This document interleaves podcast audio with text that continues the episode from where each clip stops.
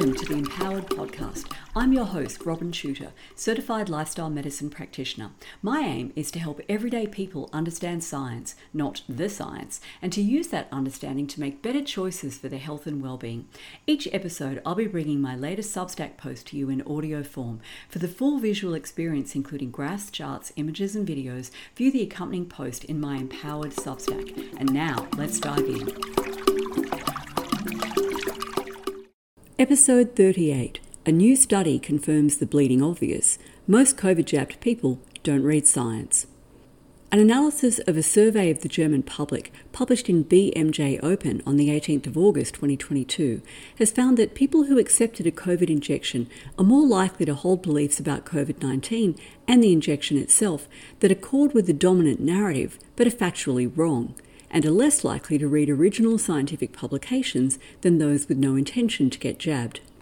As my dear old dad used to say, back in the days before political correctness eviscerated our vernacular, well, I'll be buggered.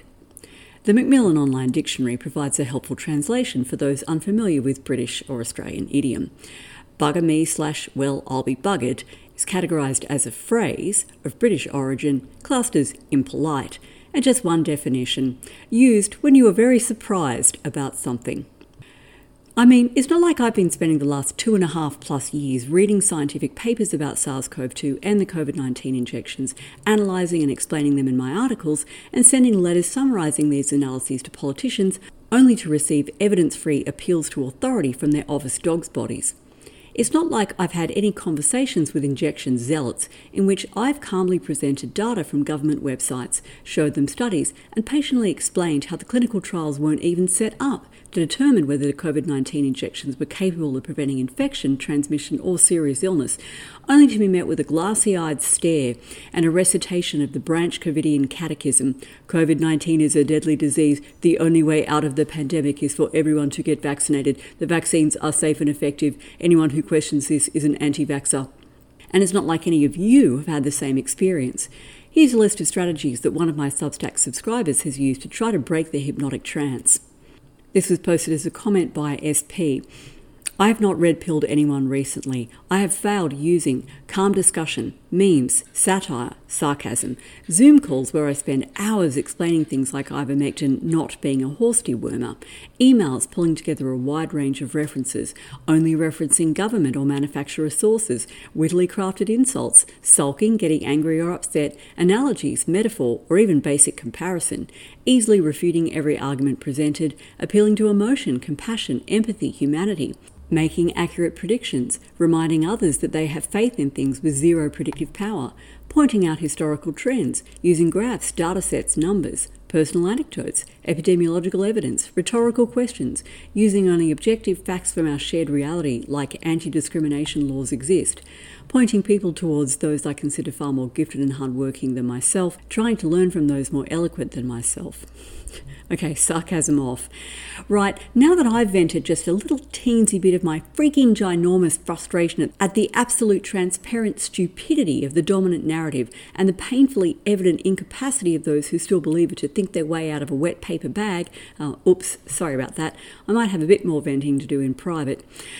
Let's dig into the new study, which has the straightforward title, very German that, Why Do People Consent to Receiving SARS CoV 2 Vaccinations? A representative survey in Germany.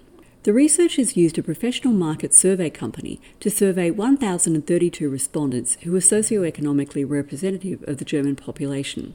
Their aim was to identify the major motivations for receiving, intending to receive, or intending not to receive a COVID 19 injection, and the factors that best predicted respondents' actions and intentions with respect to these injections. The survey was conducted during the last week of November and the first week of December 2021, by which time, according to official figures, 69.3% of Germans were fully vaccinated, back in those halcyon days when having two jabs earned you that hallowed status. Almost 83% of the respondents had already received one or more COVID 19 injections.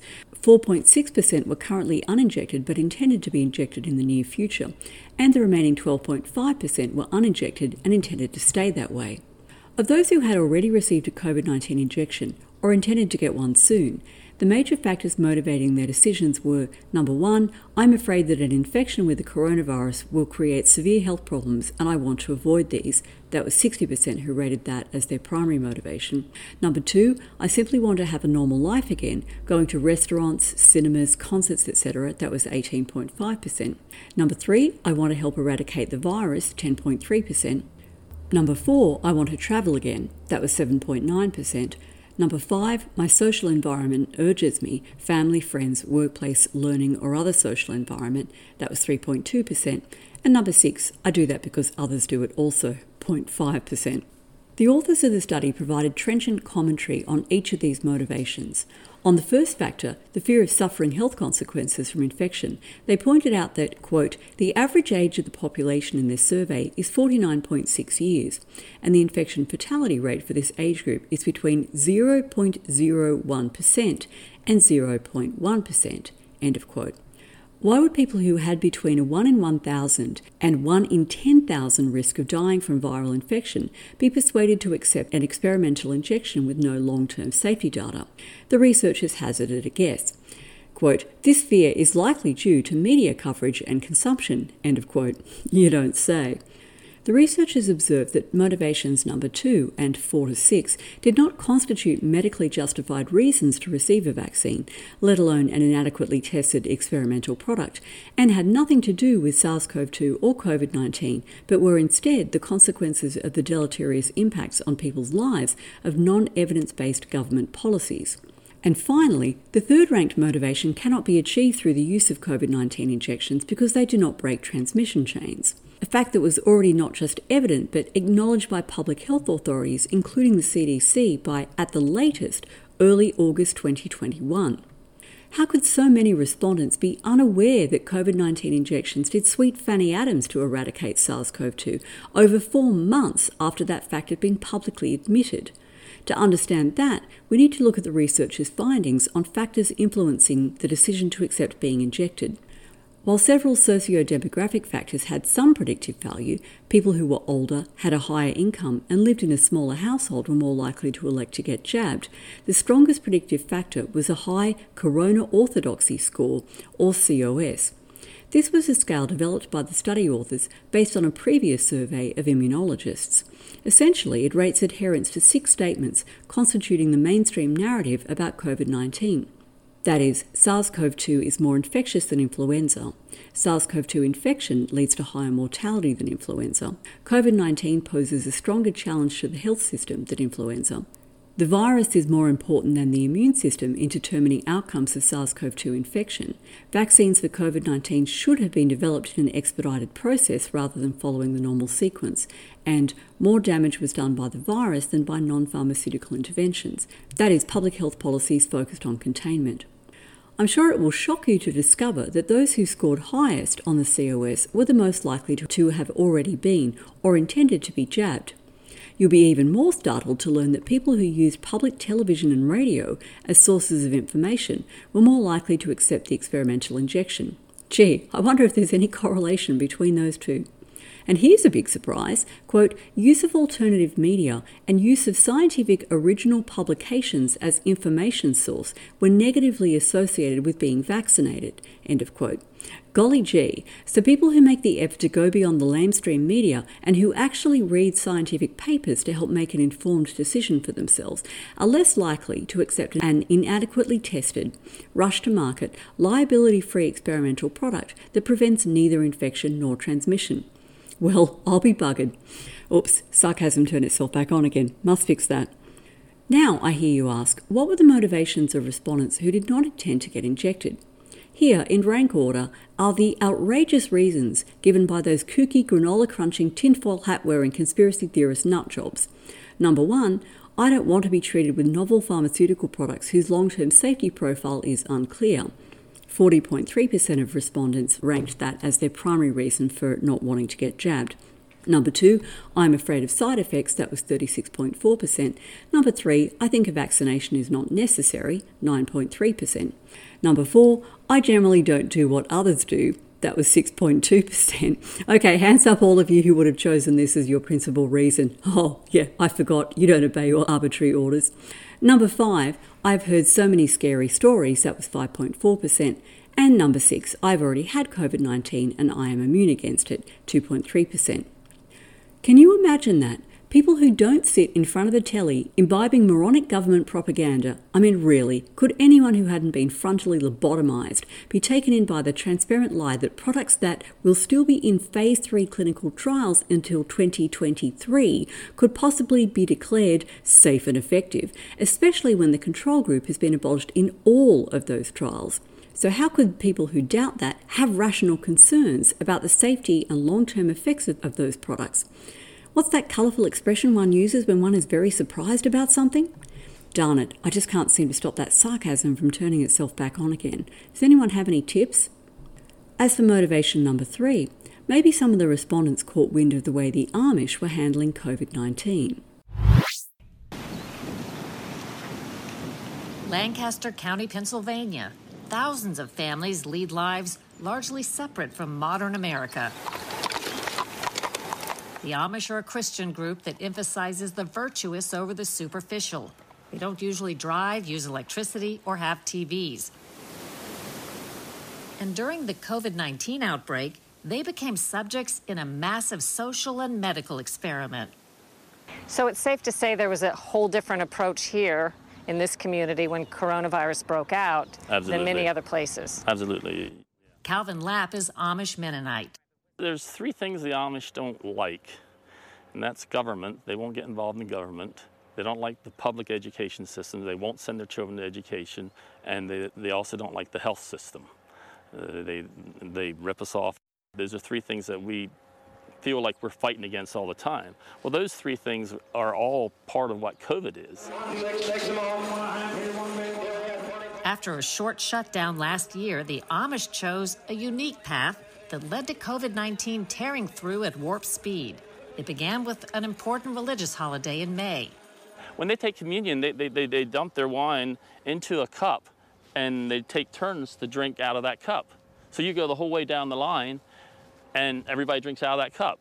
So if one person has coronavirus, the rest of the church is going to get coronavirus. First time they went back to church, everybody got coronavirus. Lapp says they weren't denying coronavirus, they were facing it head on. It's a worse thing to quit working than dying. But to shut down and say that we can't go to church, we can't get together with family, we can't see our old people in the hospital, we got to quit working. You're working, it's going completely against everything that we believe. And you're, you're changing our culture completely to try to act like they wanted us to act the last year. And we're not going to do it. Steve Nolt is a scholar on Amish and Mennonite culture and Mennonite himself. He's studying Amish news publications to analyze community wide trends. So, are you saying as of about May of 2020, things kind of went back to normal in the Amish community? Yeah, it's kind of by, by, by the middle of May, it's sort of like back to a typical behavior again. That also meant avoiding hospitals. I know of some cases in which Amish people like refused to go to the hospital, even when they were very sick, because if they went there, they wouldn't be able to have visitors. And it was more important to be sick, even very sick, at home, uh, and have the ability to have uh, some people around you than to go to the hospital and be isolated. Then last March, remarkable news. The Lancaster County Amish were reported to be the first community to achieve herd immunity, meaning a large part of the population had been infected with COVID 19 and become immune. Some outsiders are skeptical, and solid proof is hard to come by. Even those who, who believed that they had COVID uh, tended not to get tested. Um, their approach tended to be uh, I'm sick, I know I'm sick, I don't have to have someone else tell me I'm sick. Uh, or um, a concern that if they um, you know, got a positive test, they would then be asked to really dramatically limit what they were doing in a way that um, you know might be uncomfortable for them. So, so we don't have that testing number. We didn't want the numbers to go up because then they would shut things more. What, what's the advantage of getting a test? One thing's clear there's no evidence of any more deaths among the Amish than in places that shut down tight. Some claim there were fewer here. That's without masking, staying at home, or another important measure. Did most of the community, at least the adults, get the COVID 19 vaccine? Again, we don't have uh, data on that, but um, I, I think it's uh, pretty clear that, um, that in percentage terms, uh, relatively few did. Well, we're glad all the English people got their COVID vaccines. That's great because now we can do, we don't have to wear a mask, we can do what we want. So good for you. Thank you. We appreciate it. We, us, no, we're not getting vaccines. Of course not. We all got the COVID. So why, why would you get a vaccine? By staying open, the Amish here have one tangible 2020 accomplishment few others can claim. We, we, we have this joke when everybody else stopped, started walking, we started running. We made more money in the last year than we ever did. It was our best year ever. Did the Amish really find a magic formula? They say yes, and they don't care who doubts it. Yeah, every, all the Amish know we got herd immunity. of course we got herd immunity. When the whole church gets coronavirus, we know we got coronavirus. Guess we think we're smarter than everybody. I mean, shouldn't be bragging, but we, we think we did the right thing. Nolt the Scholar is publishing a paper on the Amish social response to government mandates and COVID 19. The authors of the study provided some helpful context for the principal motivations of the unjabbed. Quote, the incidence of reported side effects just within the last year of using these vaccines is at least 20 times higher than for other vaccines together over the last 20 years. For instance, the German Adverse Reaction Database of the Paul Ehrlich Institute reports 456 cases of deaths and 54,488 reports altogether for all vaccinations, excluding COVID 19 vaccines, since 2000. The Paul Ehrlich Institute has taken its adverse reaction database offline as of the 30th of April 2022 in order to adapt it to the security standards necessary. It will soon be online again. It does not say when soon will be. While the cases of deaths reported after COVID 19 vaccines amount to 1,802 among 171,415 total reports in the most recent report of 30th September 2021. Thus, the reports of side effects for all vaccinations together per year over the past 20 years are 1.6% of the number of reports due to COVID 19 vaccines over the last year until end of September in Germany. End of quote. Nothing to see here, move along. Here are a few more juicy morsels from the survey data. Respondents who cited a medical reason for getting injected were less likely to believe that the injection prevents disease, but more likely to believe that it helps to prevent one from infecting others. Work that one out for yourself. Nearly 10% had a positive SARS CoV 2 test after vaccination. 5.8% of those who had been jabbed reported that their health status was worse than before they had received their experimental shot, versus 4% who said it was better. Now, that's a fantastic cost benefit ratio. 30% reported some improvement in their general psychological well-being after getting jabbed, which, the authors point out, may have had something to do with no longer being excluded from all the activities that make life worth living. Do you think? 16% of the injected described some kind of serious side effect, such as thrombosis, immunological dysfunction, psychological stress, or lack of stamina. On that last point, the authors explain quote, the official rate of all side effect reports, according to the Paul Ehrlich Institute safety reports, is 1.6 reports in 1,000 vaccinations, or 0.16%. This is close to the 0.1% found by a systematic review of all safety data to date. However, the definition in those official databases of a severe side effect is likely more restricted compared with the descriptive one we adopted for our survey. Thus, our figure is about 100 times as high, which tallies with empirical studies that show that only 1% of all side effects are reported in adverse reaction databases. A review of 37 studies providing estimates of underreporting yielded a median underreporting value of 94%. Taking into consideration that 16% of all vaccinated people in Germany would face serious side effects, this would amount to roughly 12 million cases. End of quote. That cost benefit ratio is looking better all the time. And I give up. Sarcasm is the only appropriate response to this bollocks. Let's recap. Respondents to this survey who had already accepted or intended to accept a COVID 19 injection were primarily motivated by fear of becoming seriously ill from SARS CoV 2 infection, an unjustified fear for the vast majority of them, but one stoked by the establishment media, which formed their primary information source, and secondarily by their desire to resume normal life again in the face of restrictions imposed not by the virus, but by the very governments pushing them to get jabbed with a liability free experimental product. They were more likely to hold beliefs about COVID 19 and the injections that were factually incorrect, but congruent with the orthodoxy promoted by government and its supplicant media outlets. And they were less likely to read scientific papers or consume alternative media sources to inform themselves. Meanwhile, those who shunned the jabs cited concerns about the lack of long term safety data, which is incontestable, fear of suffering a serious side effect, which 16% of the jabbed reported, and the lack of necessity for any vaccine, which seems eminently justified given A, the availability of effective treatments for COVID 19, and B, the stunning lack of efficacy of the jabs.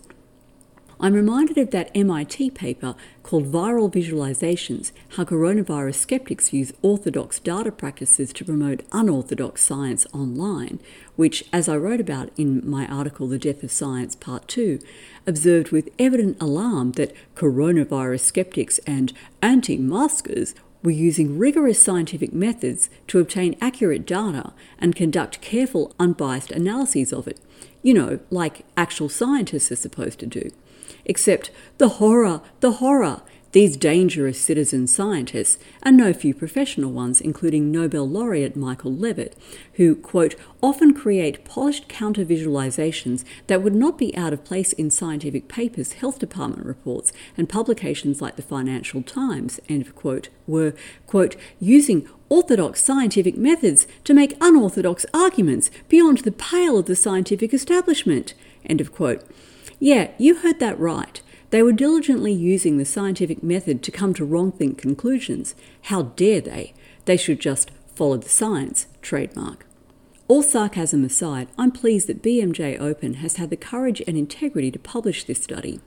Unlike the MIT grifters who authored the waste of cyberspace paper on anti maskers who, quote, believe that science is a process and not an institution, end of quote. And yes, they actually intended that as a criticism.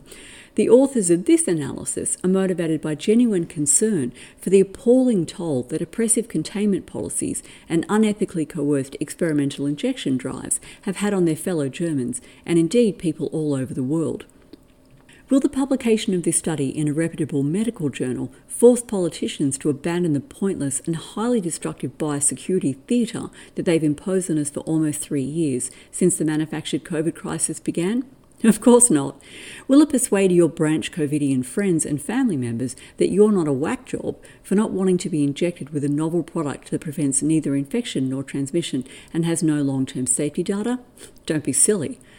But I guess there's some comfort in knowing that you're not alone in sensing that there's something very rotten in the state of public health policy, and some sense of vindication that you're definitely not crazy. So go ahead and enjoy your I told you so moment if it helps to re energize you for the long drawn out struggle that we face to restore honesty to the scientific endeavour and sanity to public policy. Thanks for listening. If you enjoyed this episode, please share it with a friend and on your socials, and make sure you subscribe to my empowered Substack so you never miss a post.